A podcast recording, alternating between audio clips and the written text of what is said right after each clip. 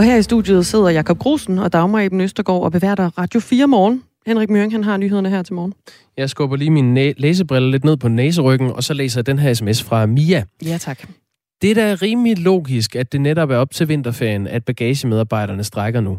De, der er på efterløn, kan desværre ikke, huske, øh, kan desværre ikke strække. Tænk, hvis I skulle betale regninger, husleje, medicin, etc. for 11.000 netto per måned, skriver Mia. Og det er altså en sms, der er kommet ind ovenpå et uh, interview med Henrik Bay Clausen, som er øh, formand for 3F i Kastrup. Rigtig mange flyrejsende, de er jo uh, kommet afsted her hen over weekenden, men altså uden deres uh, bagage, fordi bagagemedarbejderne ved SAS, de strækker i en uh, overenskomststridig arbejdsnedlæggelse lige nu. Ja, det er virkelig uh, træls. Jeg så uh, tidligere minister og folketingsmedlem for Venstre, Søren Pind, skrev på Twitter, uh, lorte 3F.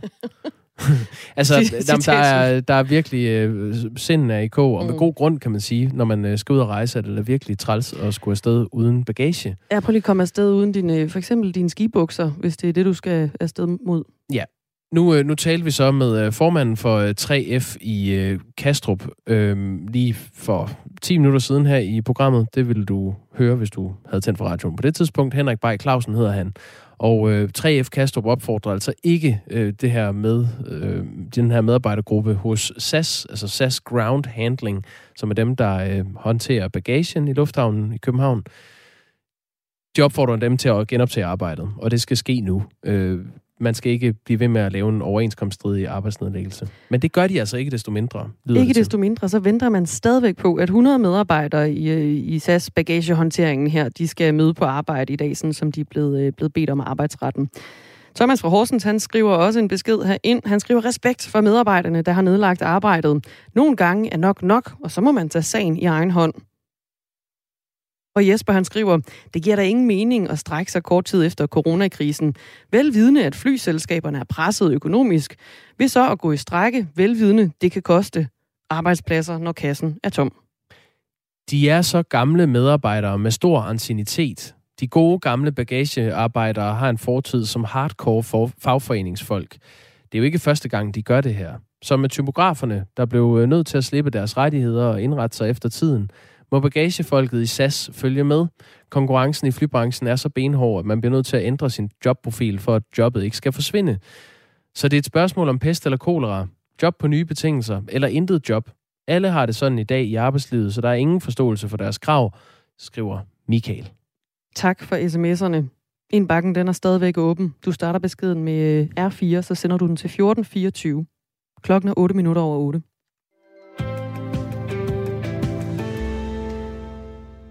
Det meste af Europa har lige nu øh, øjnene rettet mod Ukraine og konflikten med Rusland. Senest har flyselskabet KLM droppet flyvninger til Ukraine på grund af konflikten ved Ukraines grænser mod øst. Og det sker altså, mens flere landes myndigheder opfordrer sine borgere til at forlade landet. Det gjorde Danmarks udenrigsminister Jeppe Kofod blandt andet i fredags. Og nu skal vi til den vestlige del af Ukraine. Nærmere bestemt byen Lviv, her der bor danskeren Jesper Lindholt, som er ukrainsk gift, og så har han en IT-virksomhed i landet. Han er sammen med familien flyttet fra Kiev, der ligger i den østlige del af landet, til det mere vestligt placerede Lviv. Og sammen øh, hjemme ved ham, der er du, Mads Anneberg, Radio 4's øh, korrespondent, Europakorrespondent. Det er jeg i hvert fald. Godmorgen. Godmorgen. Hvordan er det at være en, øh, en dansk familie i Ukraine lige nu? Det er svært, fordi det er, øh, hvad skal man sige, valget mellem at tage hjem til Danmark i sikkerhed, eller øh, blive her og øh, ligesom øh, have det liv, man, man har her. Altså mange mennesker har jo, har jo familie her, børn i skole og, og venner og arbejde. Øh, så øh, det er et svært valg, men, øh, men mange har valgt at, at tage hjem, øh, kan vi forstå på Udenrigsministeriet. Og jeg er så taget hen for at besøge en af dem, som trods alt har valgt at blive her i Ukraine. Godmorgen Jesper Lindholt. Tak for, at jeg måtte besøge dig. Godmorgen Mads. Tak. Du bor i Ukraine med din, øh, med din kone. Hvorfor tager I ikke øh, hjem til Danmark? Altså man øh, stusser ører, når øh, Udenrigsministeriet øh, anbefaler kraftigt, at man skal forlade stedet, men øh, vi har været her i over 15 år, vi driver forretning, og, og vi har kunder, vi har 60 medarbejdere, som vi har ansvar overfor. Så det er ikke så nemt. Det skal jo siges, vi, øh, vi sidder i, øh, i din øh, lejlighed her i Lviv i det vestlige Ukraine, men det er jo faktisk slet ikke din lejlighed. Altså, det er sådan et, et sted, som I har lejet i en uges tid. Det, der er fuldstændig tomt i, i, hvad hedder det, i lokalet herinde i stuen, hvor vi sidder, og der ligger sådan en, en kanin hen i hjørnet, og, og det er simpelthen fordi, I bor normalt i Kiev, men har i lørdags pakket svigermor, kanin og en masse kufferter og simpelthen taget vestpå til byen her, Lviv. Hvorfor det? Altså, vi har faktisk i flere uger været klar til at uh, rejse, hvis uh, tingene de skulle udvikle sig. Og, og nu, uh, nu passer det så sådan, at uh, vi har fremskyndt åbningen af et kontor i Lviv. Vi er et IT-firma, og, uh, og det passede lige med, at, uh, at der kom åbning her. Så lægger vi alle tingene sammen og hopper ind i bilen og kører til Lviv, og der laver vi åbning her. Og så, uh, og så ser vi, hvordan den næste uge den går, om, om vi skal køre tilbage til Kiev, og vi skal blive her, eller om, om vi skulle forlade landet. Ja, sådan siger altså øh, Jesper Lindholdt øh, her i, øh, i, i Ukraine, øh, som, ja, som er en af dem, der har valgt ikke at, ikke at tage hjem. Ja, det var altså øh, fredag, øh, Udenrigsministeriet opfordrede alle danskere til at forlade Ukraine, mens de kan. Ifølge Udenrigsministeriets borgerservice, så er størstedelen af de 200 danskere, der har, øh, de har talt med, enten allerede rejst, eller også så planlægger de at rejse. Og Mads Anneberg, du er jo europakorrespondent her på, på Radio 4, altså du er så taget direkte ind i Ukraine nu. Hvor, hvor sikkert er der i Lviv, hvor øh, du og ja, også Jesper Lindholdt opholder jer? Altså lige nu er der meget fredeligt, og øh, man taler om, at det nok er det sidste sted i virkeligheden, som Vladimir Putin vil være interesseret i, øh, hvis det skulle komme til en, en invasion. Så man kan sige, når Udenrigsministeriet fraråder alle rejser til Ukraine, så dækker det over nogle kæmpe forskelle inden i landet, altså over østpå er der jo øh, som bekendt konflikt. Øh, Kiev er mindre sikkert end, end her, og her er så nok det sikreste, men der er jo ikke nogen, der ved, hvor sikkert det er. Øhm, jeg ved, at der er flere ukrainer, som er simpelthen taget her til byen fra andre steder i landet, for at være lidt mere på afstand af det hele, hvis det, hvis det skulle ske. Og det gælder så altså også øh, Jesper Lindholt her, som jeg sidder sammen med, og, og hans ukrainske øh, kone. Jesper, du fortalte mig det her med, at I har haft jeres ting pakket og klar i, i to uger. Jeg var ude og kigge i din bil, øh, også hvor I altså, stadig har sådan benzindunker og, og dåse med kral, som ligesom vidner lidt om, hvor alvorlig situationen er. Når I tager sted nu, handler det så også om, at I simpelthen er bange for, at der kommer en invasion? Øh, det er jo en mulighed, og, øh, og i den situation, altså i flere uger, hvor, hvor ting har været uvist, altså det bedste, man kan gøre, det er at forberede sig på, øh, på alle scenarierne. Og det er ikke fordi, at øh, jeg tror, at øh, Putin nødvendigvis kommer. Men hvis han kommer, så, øh, så er det altså bedre at være forsynet og være klar. Og, og sådan har det været i flere uger. Du nævnte, øh, at, at I, øh, sådan rigtig med Putin-metafor, I vil gerne være et skaktræk øh, foran på en måde. Jamen, det er rigtigt. Ikke? Altså, at, øh, at det bedste, man gør, det er at positionere sig til, hvad der måtte komme bagefter. Ikke? Og hvis det betyder, at vi har walkie-talkie med, og, og altså, så, er det, så er det det, vi gør. Øhm, jeg har lagt mærke til baggrunden på din øh, mobiltelefon, som, øh, hvor der står Defend Ukraine, altså forsvar Ukraine. Hvis øh, det her det skulle blive alvor, og, og krigen kommer til Lviv, griber du så til våben? Altså, øh, jeg vil have en, øh, en instinktiv trang til at forsvare landet, fordi landet øh, i den grad fortjener at, at blive forsvaret. Altså, det er så urimeligt, hvad der foregår.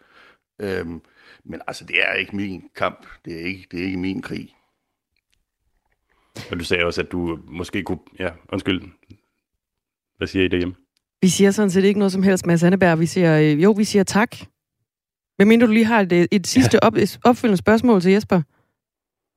Ja, bare lige øh, ganske kort, Jesper. Du fortalte mig også, at du faktisk for, for en, nogle år siden havde lovet din mor, at du ikke ville tage til frontlinjen, og derfor så var du begyndt i stedet for at hjælpe uh, folk ude på, ude på fronten i Øst-Ukraine med at importere uh, jeeps. Er, er det måske noget i den stil, altså firehjulstrækker, at, at du vil komme til at kunne, kunne bidrage med, hvis, uh, hvis der kommer en, en krig? Ja, altså i, øh, i krigen 14-15, der var vi venner og familie, som, øh, som købte over 50 biler og bragte dem ud. Og det kunne godt være noget i retning af det. Altså, jeg kan nok gøre en større forskel på den måde, end, øh, end ved at ligge i en skyttegrav. Tak, Jesper Lindholdt. Også tak, Mads Anneberg. Radio 4's korrespondent, altså lige nu befinder sig i Lviv i det vestlige Ukraine, og her følger han øh, selvfølgelig historien om de her spændinger, der foregår lige pt. på grænsen mellem Ukraine og øh, Rusland. Klokken er kvart over otte. Du lytter til Radio 4. Og det er på en morgen, hvor øh, bagagemedarbejderne hos SAS i Københavns Lufthavn stadig ikke er mødt ind for at øh, passe deres arbejde med bagagehåndtering. Og det jo, har jo betydet, at øh, mange flyrejsende er kommet afsted uden bagage øh, her i weekenden. Og det ser altså ud til i hvert fald her til morgen at fortsætte i Københavns Lufthavn for dem, der skal rejse med SAS. Vi talte for, øh, ja nu er det en 20 minutters tid siden, med øh, Henrik Bay Clausen, som er formand for 3F øh, Kastrup, som øh, altså øh, siger, at han er imod den her overenskomststridige arbejdsnedlæggelse, som øh, man har valgt at, at nedlægge, altså som bagagemedarbejder hos SAS Ground Handling, som det hedder, dem der øh, håndterer bagagen. Øh, men samtidig fastholder han altså fortsat, at øh, de ser dem som, som gode medlemmer af 3F og nogle dygtige medarbejdere. Så selvom man opfordrer til at, at genoptage arbejdet, så er, der, så er det ikke, fordi man bliver set skævt til som medlem af 3F. Øhm, vi får en del his- øh, sms'er på den historie. Blandt andet er der nogen, der spørger, om vi ved, hvad SAS Ground Handling medarbejderne får i løn. Altså, øh, hvis det her det handler om, øh, om dårlig løn eller dårlige arbejdsforhold. Det vi ved er, at øh, der kom en historie i sommer. Det var øh, 3F, der selv skrev den her historie, øh, som handler om, at øh, SAS Ground Handling medarbejderne øh, fremover må, måtte tage til takke med en løn, som var 10% lavere, end den var øh, tidligere.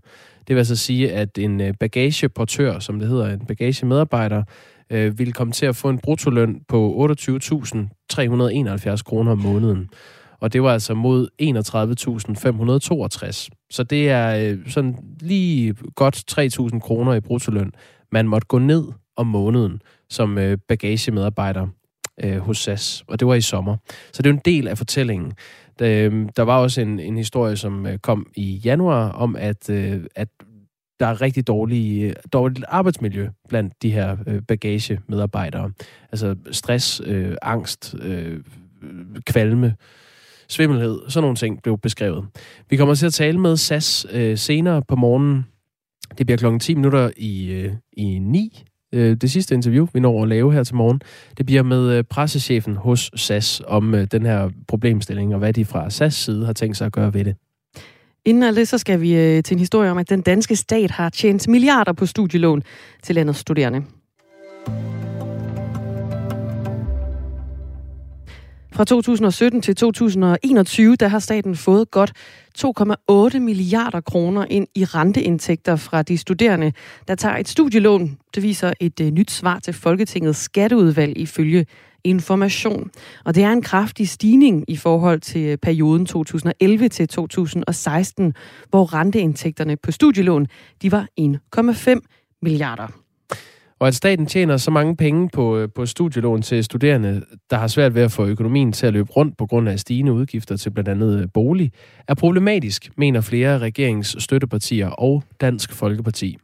Victoria Velasquez er ikke fra Dansk Folkeparti, men fra et af støttepartierne, nemlig Enhedslisten, hvor du er uddannelsesordfører. Victoria Velasquez, godmorgen. Godmorgen. Hvorfor er det et problem, at staten tjener penge på at låne penge til studerende? Mm, jamen, jeg tror, det er rigtig mange, som kender nogen, der er elever eller studerende, udmærket ved, at man ikke kan leve af, af SU'en alene. Jeg så en undersøgelse fra 2015, som Nordea øhm, havde lavet, der viste... Jeg tror, vi tager en forbindelse til Victoria Velasquez. Victoria Velasquez, ved du hvad, vi, vi ringer dig op på en telefon i stedet, ja. øhm, fordi der, der er noget knitren øh, på forbindelsen. Det kan vi godt, men der, nu er der noget forsinkelse på, så vi ringer dig lige op i stedet på en, øh, på en telefon. I mellemtiden kan jeg fortælle, at øh, studielånsrenten er på 4%, når man læser, hvorefter den øh, for tiden derefter falder til 1%.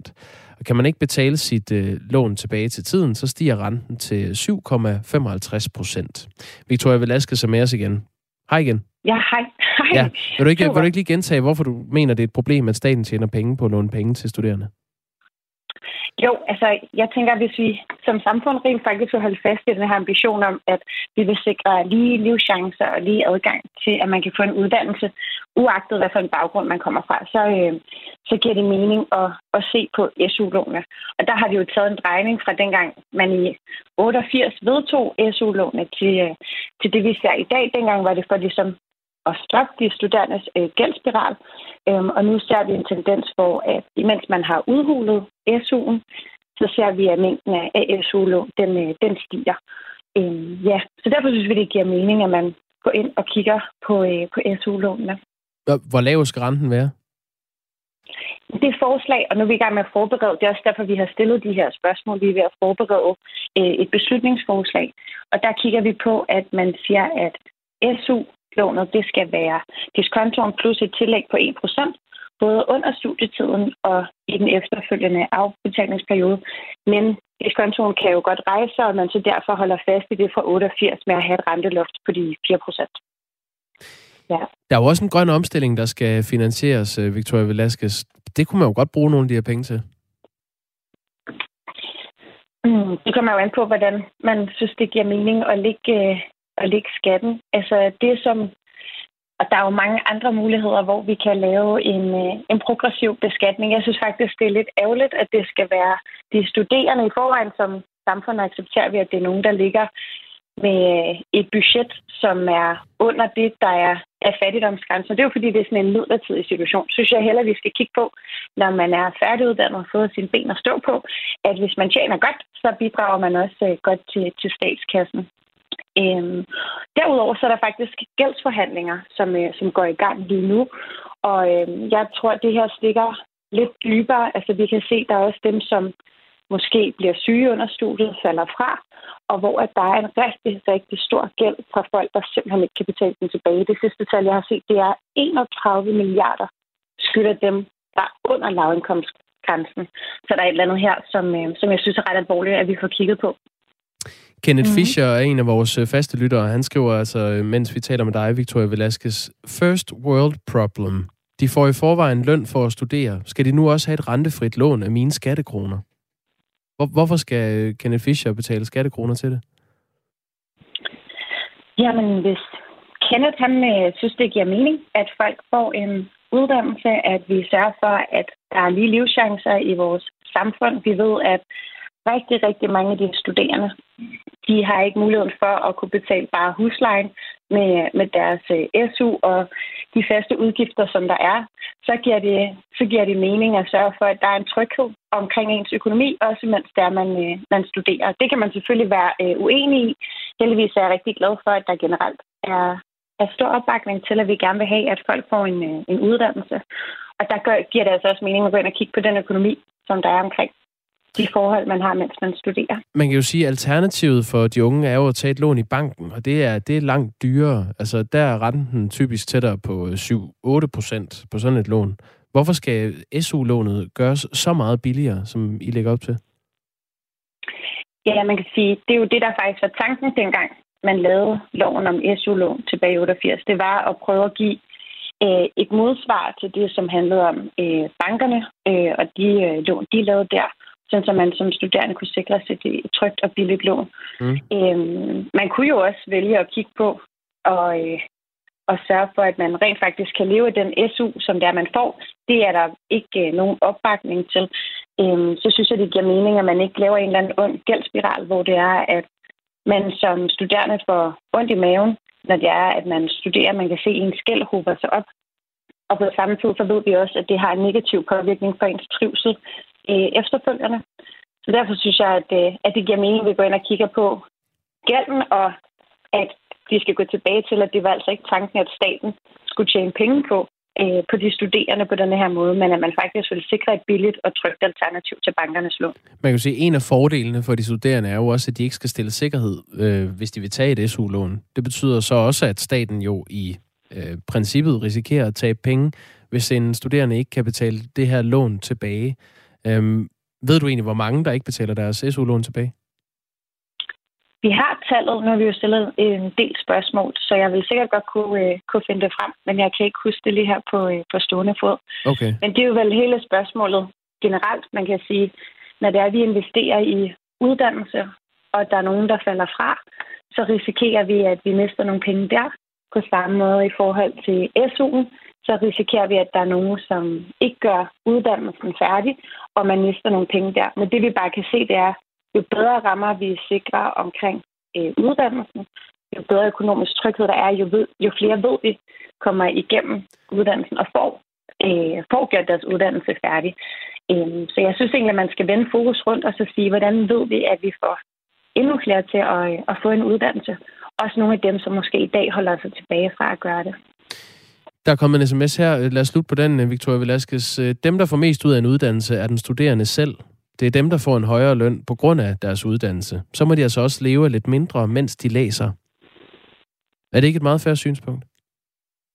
Men jeg tror, at de fleste øh, godt ved, at man i forvejen lever af meget mindre, når det er, at øh, man læser. Nu ved jeg ikke, om forbindelsen den røg ud, men den der øh, undersøgelse fra Nordea viser jo, at de i forvejen har et budgetoverslag på minus næsten 3.000 kroner øh, som studerende. Øh, og det er jo også begrænset, hvor billig en husleje man kan, man kan finde. Så det tror jeg egentlig, der er mange, der øh, er med på. Det er jo også derfor, man har nogle forskellige ordninger osv., når det er, man er studerende, fordi man ikke øh, har så mange penge. Men jeg tror ikke, jeg er enig i, at reducere det til, at det kun er den enkelte, der får gavn af at få en, en uddannelse. Jeg synes, både klimakrisen og coronakrisen viser, selv når det står aller værst på, hvor vigtigt det er, at vi har en stor diversitet af, hvad det er for en uddannelse, folk har, og hvor meget vi får igen øh, som samfund, men også bare i det daglige, hvor rigt et samfund vi er, blandt andet fordi, at vi har så mange, som har fået en uddannelse. Så vi alle sammen får altså også noget øh, tilbage, ved at folk har en uddannelse. Tak fordi du var med i Radio 4 morgen, Victoria Velasquez. Det er mig, der takker. God dag. God dag. Øh, uddannelsesordfører for støttepartiet Enhedslisten. Og det er så øh, flere af regeringens støttepartier og Dansk Folkeparti, som mener, at det er problematisk, at staten tjener øh, så mange penge på studielån til studerende, der har svært ved at få økonomien til at løbe rundt i forvejen. Og det er altså øh, 2,8 milliarder kroner, der er kommet ind i statskassen i renteindtægter fra de studerende. Og det er på en periode fra 2017 til 2021. Og så blev det tid til, at vi skal til New Zealand. Fordi det er altså bare et af de mange lande, som øh, oplever store demonstrationer, sådan coronademonstrationer, i forbindelse med blandt andet vaccinetiltag og stramning af alle adfærdsreglerne osv. Og, og der er nogle demonstranter, der har øh, kamperet simpelthen ude foran parlamentet i mere end en uge. Mm.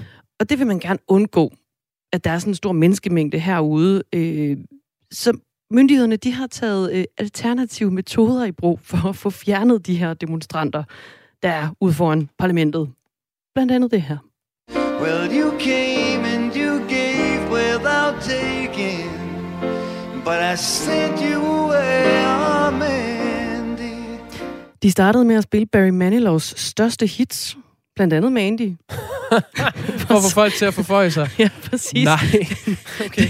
De har også forsøgt at sprøjte vand på dem. Det virkede altså heller ikke. prallet af. Det er en historie, som Sky News har, og som, som Ekstrabladet også har, har samlet op. Efter Barry Manilow, så steppede de op for at få fjernet demonstranterne.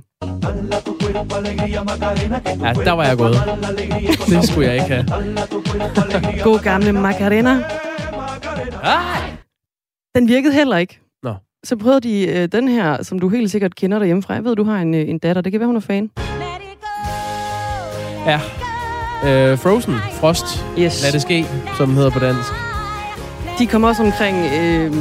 Hvis de havde spillet den med Maria Lucia, så var min datter blevet. en ivrig demonstrant i din pige. Øh, de har også været omkring øh, My Heart Will Go On, altså Celine Dion. Titanic hittet fra Ej, 90'erne. For at prøve at skubbe de her demonstranter væk. Men der er altså ikke noget, der har virket. Og så var der en, en helt særlig person, der trådte til at tilbyde sin hjælp. Mm. Som øh, tidligere har været også sjov på Twitter. Det er han også i den her omgang. Giv mig et skud, hvis ikke det virker, skriver James Blunt på Twitter med et link til en artikel om de her demonstrationer. Han synes sjov. altså, at øh, man skulle prøve at spille You're Beautiful, så det gjorde myndighederne selvfølgelig. Ja. You're beautiful. You're beautiful. Knuste med kærlighed eller et eller andet. Jeg ved det ikke. Skræm dem væk med, med kærlighed. Der er ikke noget, der har virket.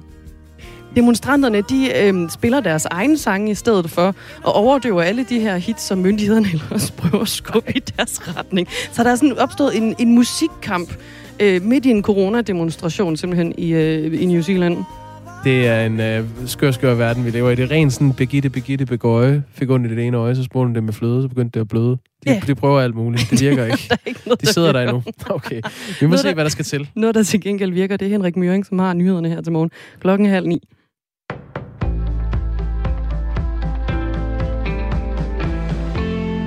På fem år er ventetiden til psykiater fordoblet til knapt et år. Det viser en optælling, Radio 4 har lavet af den ventetid, som de praktiserende psykiatere oplyser på sundhed.dk. Det kunne psykologistuderende Filippa Lund Frederiksen ikke vente på.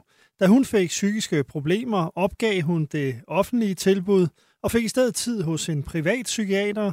Det koster hende 2.300 kroner for en konsultation jeg, bliver, jeg er ked af det over den måde, man bliver behandlet i det her system, særligt for folk, der står i mere akutte situationer, end jeg gør, og som ikke har familie eller støtter, der ligesom kan hjælpe med at finansiere det. Øhm, så det gør mig rigtig ked af det, at det her det er situationen, og den nærmest kun er blevet værre, og selvom vi ved, at problemet ligesom er blevet større samfundsmæssigt. I dag er ventetiden til psykiater i snit 47 uger. I 2017 var den det halve 23. Det er en katastrofe, hvis man har brug for hjælp, siger Psykiatrifonden. Når ventetiden er så lang, bliver det for nogen et spørgsmål om liv eller død, siger Danske Patienters vicedirektør Annette Vandel. Det lægger kæmpe pres ind i familierne. Familierne kan i sidste ende blive, blive øh, opløste. Øh, og for nogen betyder det jo, at øh, de tager deres eget liv, fordi de ikke får det rigtige behandling. I et skriftligt svar til Radio 4 oplyser Sundhedsministeriet, at regeringen og regionerne har indgået en aftale om at øge antallet af uddannelsesforløb på uddannelser til psykiater. Strækken blandt SAS bagagefolk fortsætter på trods af, at arbejdsretten i går pålagde dem at gå i arbejde. Det siger fagforeningens lokalformand for 3F Kastrup, Henrik Bay Clausen. Øh, jeg tør ikke øh, sige, hvad det er en enkeltes bevæggrunde er, men i hvert fald har de øh, øh, ikke efterkommet de opfordringer til at genoptage arbejdet, som de har fået klart og utvetydigt. Det drejer sig om cirka 100 ansatte i bagagehåndteringen, der ikke gør deres job, siger formanden til Radio 4. På grund af den fortsatte strække, der har varet siden lørdag morgen, venter lufthavnen forsinkelser igen i dag. Passagerer risikerer at komme sted uden kuffert og opfordres til at pakke de mest fornødne ting i håndbagagen. Mange ukrainere fremstår nærmest frygtløse i de reportager, vi får herhjemme fra det krigstruede land. Men går man folk på klingen, så er de bange for en russisk invasion – det fortæller Radio 4's reporter Mads Anneberg, der er i byen Lviv i den vestlige del af Ukraine. Hvis man krasser lidt i overfladen og trykker dem lidt på maven, så, så kan man godt mærke, at i hvert fald nogle af dem er nervøse for, hvad der sker. Øhm, jeg talte blandt andet med en nede på, nede på skøjtebanen, som ligesom i talesæt den her skizofreni med, at lige nu sådan står de og har det øh, fedt, men de kan jo samtidig læse i avisen, at russerne i princippet kan angribe i, i morgen. Så det er den her absurde kontrast, hvor øh, de, de forbeholder sig på en måde retten til at øh, lade livet gå videre for nu. Og mange af dem siger så også, at hvis dagen kommer, så er de, så er de klar til kamp. Den russiske kunstskøjteløber Kamila Valieva kan fortsætte med at konkurrere ved vinter-OL, til trods for, at hun i december afleverede en positiv dopingprøve. Det meddeler den internationale sportsdomstol CAS. Valieva vil ikke blive suspenderet på grund af sagens exceptionelle omstændigheder, blandt andet at hun er mindreårig, lyder det. 15-årige Valievas dopingsag har skabt virak ved vinterlejene, da hun var med til at vinde guld i holdkonkurrencen. Medaljeceremonien har endnu ikke fundet sted på grund af den verserende dopingsag. Kass understreger, at selvom Valjeva må konkurrere videre i Beijing, risikerer hun stadig at få en dopingkarantæne. Mest skyde og til tider regn 6-9 grader og jævn til frisk vind omkring sydvest. I aften og i nat mest skyde med regn eller byer.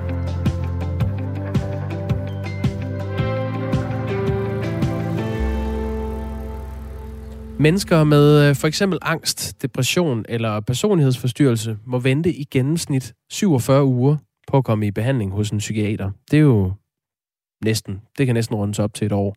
Det viser en optælling, øh, Radio 4 har lavet over ventetiden, som de praktiserende psykiatere selv oplyser på sundhed.dk. I 2017 var det 23 uger, man skulle vente på at komme til psykiater. Det viser psykiaternes egne tal. Så det vil sige, at på siden øh, 2017 og så frem til i dag, Øh, er ventetiden fordoblet.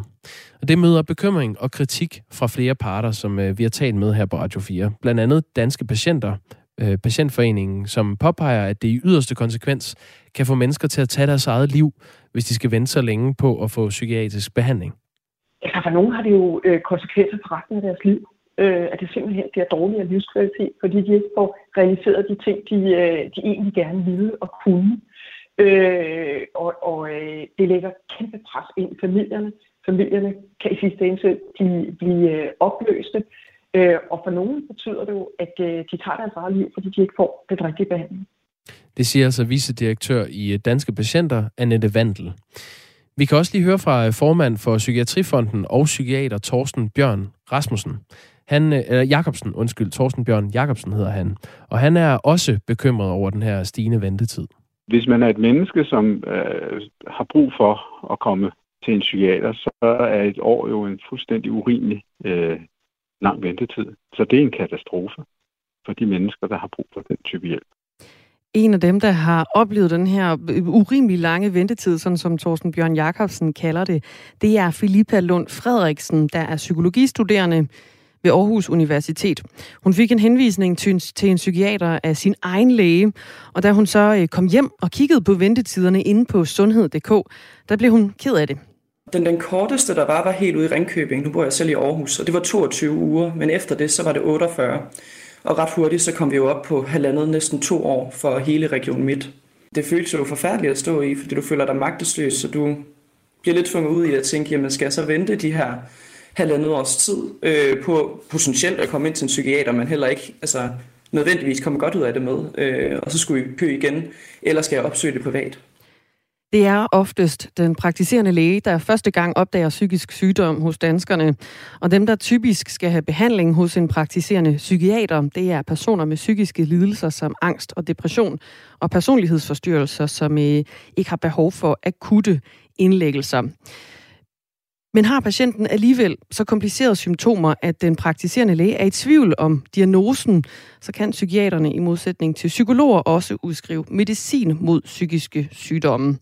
Ifølge tal fra danske regioner, så havde speciallægepraksis i psykiatri kontakt med ca. 52.000 patienter i 2020. Og i gennemsnit, der må man altså vente i 47 uger for at få en tid hos en praktiserende psykiater. Og den øh, lange ventetid betød altså også, at øh, Filippa Lund Frederiksen, som vi hørte fra før, besluttede sig for at finde en psykiater i det private i stedet. Hvis hun ikke havde gjort det, så havde hun været nødt til at starte i et job, hun ikke nødvendigvis kunne klare, mens hun var i sit behandlingsforløb ved siden af, fortæller hun. Jamen altså, for mig der betyder det jo, at jeg har skulle, så skal jeg starte op på arbejdsmarkedet inden for et, øh, et erhverv, hvor jeg ligesom skal sidde meget stille og skal have meget fokus, ikke? samtidig med at jeg skal køre i det her udredningsforløb. Øh, så det vil i hvert fald gøre det meget usikkert for mig, hvordan jeg vil klare det i min første stilling i den funktion. Ikke? Øhm, og for rigtig, rigtig mange andre, der har nogle andre problemer end dem, jeg har, der er det jo altså, direkte farligt. Ikke? Øhm, fordi ens symptomer kan nå at blive så slemme. Og jeg skal heller ikke lyve, det er ikke fordi, jeg synes, det er det, det, det fedeste at være i. Der er jo også en grund til, at man søger hjælp. Ikke? Så jeg er jo også, ja, jeg er jo også lidt bange for, om jeg kommer ned i de her huller igen, hvor det simpelthen bliver for meget ikke at kunne få ro på oven i den lange ventetid, der risikerer man at få en tid hos en øh, psykiater, som ikke lige ligger i nærheden. Og øh, Filippa Lund Frederiksen blev jo tilbudt en psykiater i Ringkøbing, selvom hun sådan set bor i, øh, i Aarhus. Så derfor så blev logistikken altså et problem. Jeg har ikke, øh, altså jeg har ikke bil for det første. Så der er jo noget med, at du, du sparer selvfølgelig nogle penge ved at gøre det offentligt. Altså der kan du få tilskud til det. Øh, men altså med den transporttid oveni, øh, samtidig med, det, det er et sensibelt område, øh, så det her med, at det også skal fylde øh, transportmæssigt og blive så stor en ting, det, øh, ja, det er en stor udfordring. Filippa Lund Frederiksen er glad for, at øh, hun kan skaffe penge nu til en privat psykiater, hvor en konsultation ifølge hende selv koster omkring 2.300 kroner. Men hun synes, at det er urimeligt, at mennesker med psykisk sygdom kan få hurtigere behandling, hvis de har penge nok. Jamen, jeg synes, det er, jeg synes, det er fuldstændig forrygt, at det hænger sammen på den måde. Det vidner om, at der er et offentligt system, hvor rammerne simpelthen ikke fungerer. Øhm, og det, det skaber jo et form for klasseskæld, ikke? hvor de rige har råd og ret til at komme til først, og ja, så er det bare ærgerligt, hvis ikke du har råd til det, og det synes jeg jo, øh, det er skamfuldt, og det er noget, som jeg synes det er vildt, at det sker i Danmark. Øh, det synes jeg godt nok, øh, og det skal tages seriøst nu, så jeg håber, at psykiatriløftet, det ikke bare er, ja, det ikke bare er tomme løfter. Det siger altså Filippa Lund Frederiksen, som øh, har brug for psykiatrisk behandling. Ifølge Dansk Psykiatrisk Selskab, så skal de øh, lange ventetider hos psykiaterne, øh, så skyldes de, at der simpelthen er for få af dem.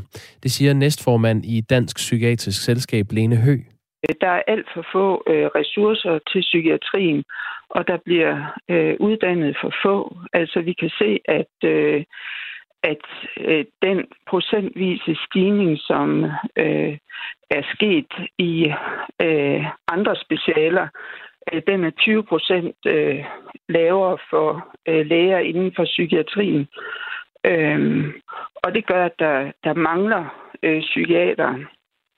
Der, øh, man kan også se, at øh, gennemsnitsalderen for øh, psykiater er meget højere end, øh, end inden for andre specialer, og der er simpelthen rigtig mange psykiater, der søger ud af psykiatrien øh, på grund af dårligt, øh, altså dårligt arbejdsmiljø og arbejdspres. Ja, så lød det altså fra Line Høgh, der er næstformand i øh, Dansk Psykiatrisk Selskab. Der har i flere år været problemer med lange ventetider i psykiatrien, og derfor så var kapacitet også et fokusområde, da Sundhedsstyrelsen i januar offentliggjorde det faglige oplæg til regeringens kommende 10-årsplan for psykiatrien. Oplægget her det indeholder anbefalinger til løsninger på de problemer, der findes i psykiatrien lige nu, og det er altså blandt andet de her kapacitetsproblemer, som Lene Hø også øh, peger på. Og øh, hos Dansk Psykiatrisk Selskab, der afventer de nu, om politikerne så også vil følge de her faglige anbefalinger, lyder det fra, øh, fra Lene Hø. Det kræver jo, at øh, der kommer de nødvendige investeringer i psykiatrien, så man er i stand til at kapacitetsudvide øh, på alle faggrupper. Og, øh, og særligt øh, inden for øh, speciallæger psykiatri, øh, der må man kigge på øh, både øh, rekruttering øh, blandt Øh, helt nyuddannede læger og, og fastholdelse af, af dem, som vi allerede har. Det er Sundhedsstyrelsens dimensioneringsplan, som det hedder, der fastsætter, hvor mange speciallæger, der skal uddannes om året. Herunder speciallæger i øh, psykiatri. Planen for i år og næste år kom sidste juni. Lægeforeningen kritiserede dengang planen for at ville øh, uddanne for få speciallæger i, øh, i psykiatri. Og nu kommer der lige nogle tal. Dansk Psykiatrisk Selskab har budt ind med, at der skulle oprettes 80-85 hoveduddannelsesforløb årligt, men i planen for i år og næste år har Sundhedsstyrelsen beregnet markant mindre end det. Det er helt konkret øh, 63-69,5 øh, hoveduddannelsesforløb. Øh, og det skal altså, der skal kigges på den her dimensioneringsplan, hvis ventetiden til psykiaterne skal være kortere. Det siger Lene Hø. Vi peger også på, at vi skal have endnu flere øh, hoveduddannelsesstillinger i psykiatri, hvis vi skal kunne løse opgaven. Og vi mener, at den kan løses. Øh, der er rigtig mange unge læger øh, i dag, der i modsætning til tidligere interesserer sig øh, for psykiatri. Og, øh, og vi ved også, hvordan øh, vi skal lave god uddannelse og vi ville altså gerne have spurgt en repræsentant fra regeringen om, hvordan de har tænkt sig at gøre ventetiden til psykiater i Danmark kortere. Men hverken sundhedsminister Magnus Heunicke eller Socialdemokratiets psykiatriordfører Julie Skovsby har haft mulighed for at stille op til interview i dag. I et skriftligt svar til Radio 4, der oplyser Sundhedsministeriet, at regeringen og regionerne i aftale om regionernes økonomi for 2022 har indgået aftale om at øge antallet af uddannelsesforløb på uddannelsen til psykiater. Og ministeriet skriver også, at det faglige oplæg til 10-årsplanen for psykiatrien påpeger, at en grundlæggende forudsætning for et løft af psykiatrien er, at der sættes ind med bedre rekruttering og fastholdelse af personalet i psykiatrien. Og at sundhedsministeren i øvrigt også er i gang med at nærstudere det her oplæg ved godt, det kommer til at lyde hårdt, skriver Jimmy Gellert. Men vores samfund har desværre ikke penge til at fylde den pengetank, der skal til for, at den er bundløs. Vi har selvfølgelig alle vores problemer, vi går med. Og jeg synes, det er ok, at der er lidt egenbetaling, skriver Jimmy Gellert. Jens Bernburg, han skriver, det eneste, som kan hjælpe de mennesker, der netop nu står på venteliste, af penge fra Folketinget, for det vil betyde adgang til de private praksiser. Og aftalen, der er lavet om flere uddannelsespladser, hjælper jo ikke her og nu. Samme udfordring er der med henvisning fra lægen til psykolog, hvor ventetiden også er enorm. Hvor er behandlingsgaranti henne, når vi taler om psykiske lidelser, spørger Jens Bernburg. Bendix Søgaard skriver, at ventetider til psykiater i det offentlige skulle være rimeligt i det, at vi de senere år har fået skattelettelser her i Danmark. Altså, vi får frihed til at vælge. Vi danskere stemmer på partier med det tankesæt. Vi kan ikke både få god offentlig service og billige biler og udlandsrejser. Skat sættes ned, og det betaler vores service. Ingen skat, ingen service. Skriv endelig flere sms'er ind til nummeret 1424. Start med R4 og lav et mellemrum. Klokken er kvart i 8. Kvart i 9. Overskud på Radio 4 hjælper dig med at få styr på økonomien og komme i gang med at investere. I dag der skal vi tale om noget, som jeg ikke fatter en skid om. Det er øh, kryptokunst. Vi kommer omkring alt fra aktier, arv, bitcoins, pension og ja, til kryptokunst. Ret hurtigt så blev jeg grebet af at følge med. Find Overskud som podcast og lyt med tirsdag kl. 13 her på Radio 4. Radio 4 taler med Danmark. Klokken syv her til morgen overtog Syd- og Sønderjyllands politi opgaven med grænsekontrollen ved den dansk-tyske grænse. Og det sker altså efter forsvaret har kaldt sine soldater hjem fra grænsekontrolsarbejdet, skriver Syd- og Sønderjyllands politi i en pressemeddelelse. Forsvarets soldater de trækkes væk fra grænsen, fordi de skal bruges i forsvaret. Og det fremgår ikke, hvad de skal bruges til. Og det har vi øh, her på Radio 4 talt med forsvaret om der henviser til pressemeddelelsen. Så lad os øh, i stedet vende blikket mod den grænsekontrol, soldaterne efterlader. Brian Fusing er politiinspektør i udlændingekontrolafdeling Vest UKA ved Syd- og Sønderjyllands politi. Godmorgen. Godmorgen.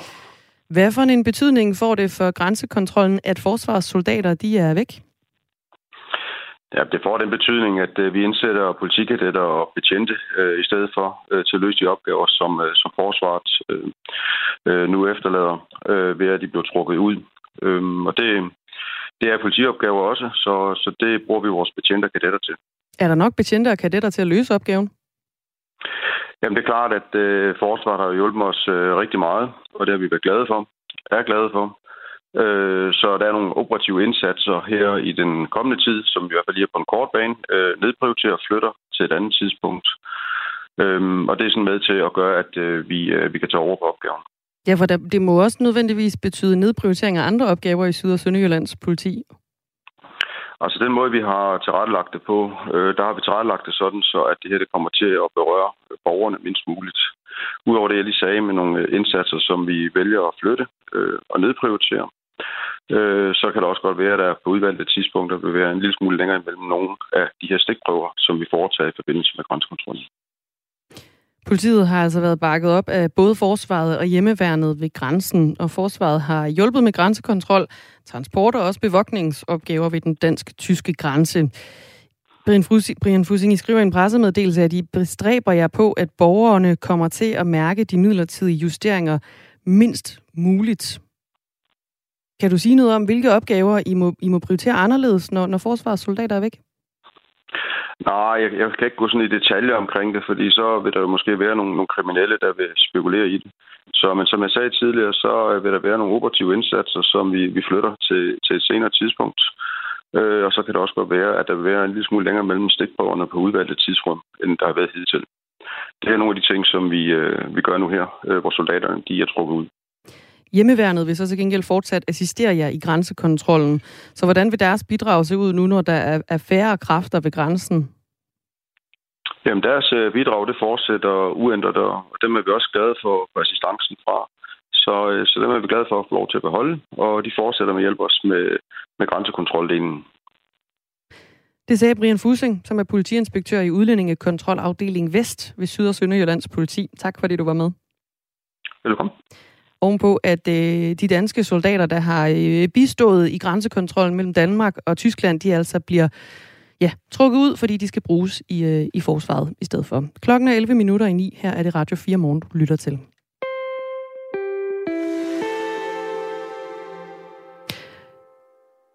Og det er jo sådan lidt en mærkedag i dag.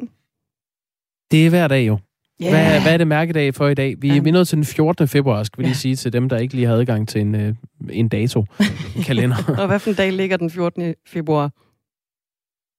Valentinsdag? Ja da. Nå ja. Åh, oh, du har glemt at sende Åh, blomster du til kan din godt se, jeg kone. blev lidt lang i blikket. Nå. Ja, det er øhm, valentinsdag. Det er jo dagen, hvor kærligheden fejres, hvis man i hvert fald er til den slags, og eller kan huske øh, den dag. Det er noget med chokolade, det er noget med blomster, det er noget med valentinskort, og det er noget med dybe blikke i hinandens øjne. Ja.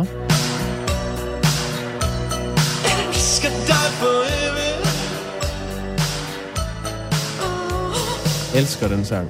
Ja. Lars Huck elsker dig for evigt. Den lader vi bare køre her lidt i baggrunden. Mm. En stor dansk kærlighedsslager. Øh, vi tager lige tre korte om øh, valentinsdag nu i øh, dagens anledning. Ja. Det er fødselsdagsquiz. Jeg ved ikke, hvor gammel valentinsdag egentlig bliver. Det er der ret mange forskellige øh, meldinger om. Ja. Men lad os tage noget rundt om. For hvem bragte valentinsdag til Danmark? Åh, det ved jeg ikke. Det ved Du jeg kan få valgmuligheder. Okay. Blomsterhandlerne, Post Danmark, det der i dag hedder Post Nord, eller var det en supermarkedskæde? Det var blomsterhandlerne. Nej, det var nemlig ej. Nå. Det var et supermarked. Hvilket? Netto. Var det Netto, der indførte valentinsdag i Danmark? Og det siger jo alt om den dag. Der er rigtig mange, der tror, det var blomsterhandlerne, som indførte den her skik. Der er jo øh, gode penge i, at øh, man sender blomster til hinanden. Øh, men det har ikke bund i historisk fakta, fortæller folkemindeforsker Else Marie Kofod til videnskab.dk. Mm. Det var faktisk Netto, som først bragte skikken til Danmark. De kørte i 90'erne et tema, hvor de op til Valentine's Day solgte alle mulige kærlighedsting. For eksempel pastaskruer formet som hjerter. Og the rest is history. And the rest is history. Okay. Men øhm, lidt ligesom øh, du har glemt det, så er der garanteret også mange andre, der har glemt det. Så du bliver mindet om det her i Radio 4 morgen i dag. Men der er jo stadigvæk nogen, der husker Valentinsdag. Så hvor mange danskere vil markere Valentinsdag i procent? Du kan få nogle valgmuligheder her. Nej, det vil jeg godt skyde for hoften. Okay. Øh, det tror jeg simpelthen kun, at... Ej, det tror jeg en tredjedel vil. 33 procent. Mm. Okay, du skyder over mål, vil jeg sige. 20 procent. I, stadig over mål. Okay, så har jeg så bare fortalt det. Ifølge Coop Analyse i 2020, der vil 14 procent af danskerne, altså cirka hver syvende, markere Valentinsdag. Øh, og, og det er flere end øh, tre år forinden, altså det er stigning, fordi der vil bare 10 procent markere dagen, altså mm. hver tiende. Og så nu vil hver syvende i hvert fald ifølge den her analyse markere det. Der er nogle af de der øh, traditioner, som bliver importeret fra, lad os sige, USA, som aldrig sådan rigtig får, får fat. Øh, Halloween er en af dem, der virkelig Den kan få fat. fat. Altså, det er jo blevet en, en faste lavn 2,0 i Danmark. Men øh, Thanksgiving og Valentine's Day og sådan noget, det er lidt mere... Vi, hænger, vi er lidt, lidt for danske til den slags. En lille smule. Men alligevel, så stiger prisen på røde roser, sjovt nok, lige omkring Valentinsdag. Der Ja. er nogen, der har øh, set fidusen der, Smart. ikke? I en artikel fra øh, DR fra for et par år siden, jeg har ikke kunne finde de helt aktuelle priser, så der er noget med inflation, jeg lige tager for. Ja. Inflation på røde roser. Øh, I den her artikel fra DR, der står normalpriserne til et sted mellem 20 og 25 kroner for en rød rose. Men priserne stiger altså. Mm. Lige op til i dag og på dagen. Hvad vil en rød rose koste i dag ifølge den her artikel? Så siger den, at det vil koste øh, 35 kroner. Lidt op. 40 kroner. Ja, stadig lidt op. 45 kroner for en rød rose. 45 kroner for en rød rose. Noget, der ligner en, øh, ja, en flot fordobling. Ikke hvis du køber med Netto. Så kan du også få pastaskruer formet som, øh, formet som hjerter. Valentinsdag øger altså efterspørgselen. Det får prisen på røde roser til at skyde i vejret. Ifølge en, en blomsterhandler i artiklen, så er det altså ikke øh, blomsterhandlerne selv, der booster priserne. Årsagen skal findes ude i gardnerierne. Så vidt altså. En valentinsdag-quiz. Tillykke til kærligheden. Tillykke til kærligheden. Tillykke til dig. Du fik lige præcis 0 ud af 3 rigtige, Jakob Grusen. Ja. Det var flot. Til gengæld har jeg heldig kærlighed. Rigtig mange flyrejsende er kommet afsted på ferie uden bagage her i øh, weekenden. Bagagemedarbejdere hos øh, SAS i øh, Københavns Lufthavn stoppede bagagehåndteringen med en overenskomststridig arbejdsnedlæggelse, netop som vinterferien blev skudt i gang. I går pålagde arbejdsretten så de strækkende i SAS straks og senest ved normal arbejdstids begyndelse øh, mandag den 4., øh, 14. februar at vende tilbage til arbejdet. Vi hørte tidligere på morgenen fra 3F Kastrup, som øh, sagde, at, at morgenholdene i bagagehåndteringen var altså ikke mødt ind endnu, selvom det er i dag. Alexandra Lindgren Kariuki er øh, pressechef hos SAS. Godmorgen. Godmorgen bagagemedarbejderne altså øh, tilbage på arbejde i dag, eller hvad? Øh, eh, ännu så är de inte det. De är fortfarande i vad vi kallar olovlig arbetsnedläggelse. De har en frist eller en deadline på klockan 10 här. Så vi förväntar oss att de är tillbaka och möter tillbaka på arbete klockan 10. För det är det arbetsrätten har pålagt dem. Okay, vi hørte fra, fra 3F i Kastrup øh, tidligere på morgenen her i programmet, hvor de sagde, at morgenholdene, dem der skulle møde ind klokken 7 og 8, ikke var mødt ind endnu. Nej, det stämmer. Vi, eh, de, det är fortfarande en arbetsnedläggelse som råder. Så, men de har en deadline på klockan 10. Og det er den, vi forventer os, at de møter op til. Okay. Det er jo personalet mm. ved, øh, ved selskabet øh, SAS Ground Handling, øh, som siden lørdag morgen har, har nedlagt arbejdet i strid med overenskomsten. Og det har altså skabt forsinkelser på en lang række afgange fra Københavns Lufthavn i weekenden, og mange rejsende er kommet afsted uden deres bagage. Der er ifølge 3F flere årsager til den her arbejdsnedlæggelse. Det drejer sig blandt andet om nedsat løn og en arbejdstid, der er sat op, samt en ledelse, som medarbejderne opfatter som værende ikke nærværende og som ikke respekterer dem. Hvad siger du til de øh, årsager, som 3F øh, opgiver som grund til, at de har nedlagt arbejdet? För det första ska vi komma ihåg, som vi precis har nämnt, att det här är en olovlig arbetsnedläggelse och det strider mot fredsplikten. Eh, vi, vi, kan inte gå i dialog med medarbetare som använder utpressning och sätter sig ner och bryter mot lagen. Så vi, vi kan inte på något sätt tala om eh, villkor och avtal och gå i dialog med dem så länge de eh, sitter ner i en olovlig arbetsnedläggelse. Så därför kan jag inte kommentera på detta just nu. Eh, I januar bragte eh, BT en historie om, at eh, medarbejderne, altså arbejdsmiljøet her hos de SAS ansatte, er meget dårligt. De oplever kvalme, tinnitus, brystsmerter, Øh, mange går ned med stress øh, i SAS ground handling. Og øh, det er jo noget, som er, er rimelig velbeskrevet efterhånden. Hvordan, hvordan ser I på de her arbejdsforhold fra jeres stol i SAS? Arbetsmiljön är någonting som vi tar allvarligt på och vi ser såklart allvarligt på om vi får in sådana här rapporter. Eh, vi har ett arbetsmiljöutval eh, som kommer och utvärderar arbetsplatsen och det gör vi tillsammans med våra medarbetare och ledare. Och självklart ska vi ta action om det finns någonting som upplevs vara felaktigt i förhållande till den rapporten.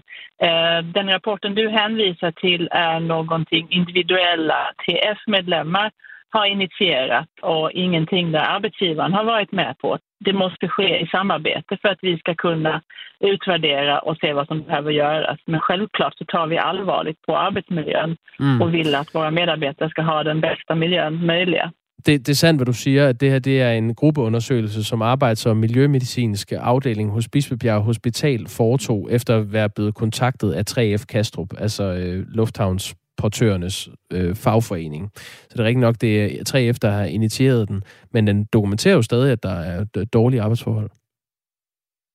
Uh, ja, jag har sett det, men som sagt, vi måste göra en gemensam utvärdering och vi har ett arbetsmiljöutval som kommer ut och eh, utvärdera arbetsplatsen och den gör vi tillsammans. Hvordan vil I løse de her problemer?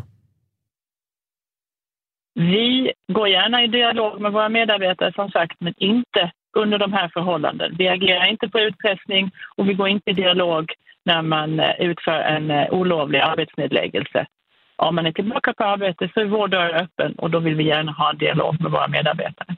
Blev I øh, taget lidt på sengen i SAS øh, her i weekenden, da jeres øh, bagagehåndteringsmedarbejdere ikke dukkede op på arbejde? Øhm, der, der, jeg spørger, fordi der er mange på sociale medier, som har kritiseret jer for manglende kommunikation.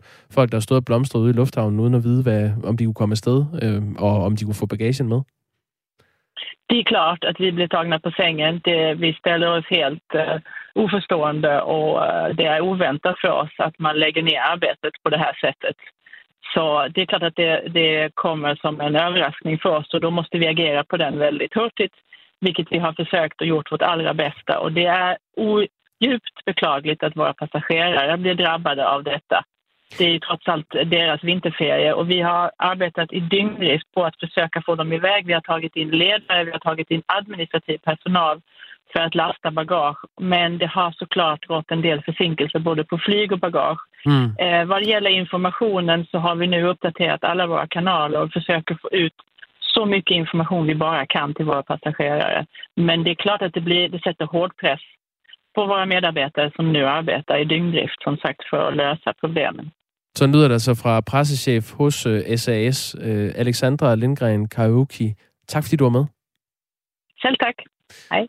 Hej. Og det er så klokken 10, at der er deadline øh, for at øh, fra arbejdsrettens side. Øh, arbejdsretten har altså pålagt de her medarbejdere, at de skal vende tilbage i dag klokken 10.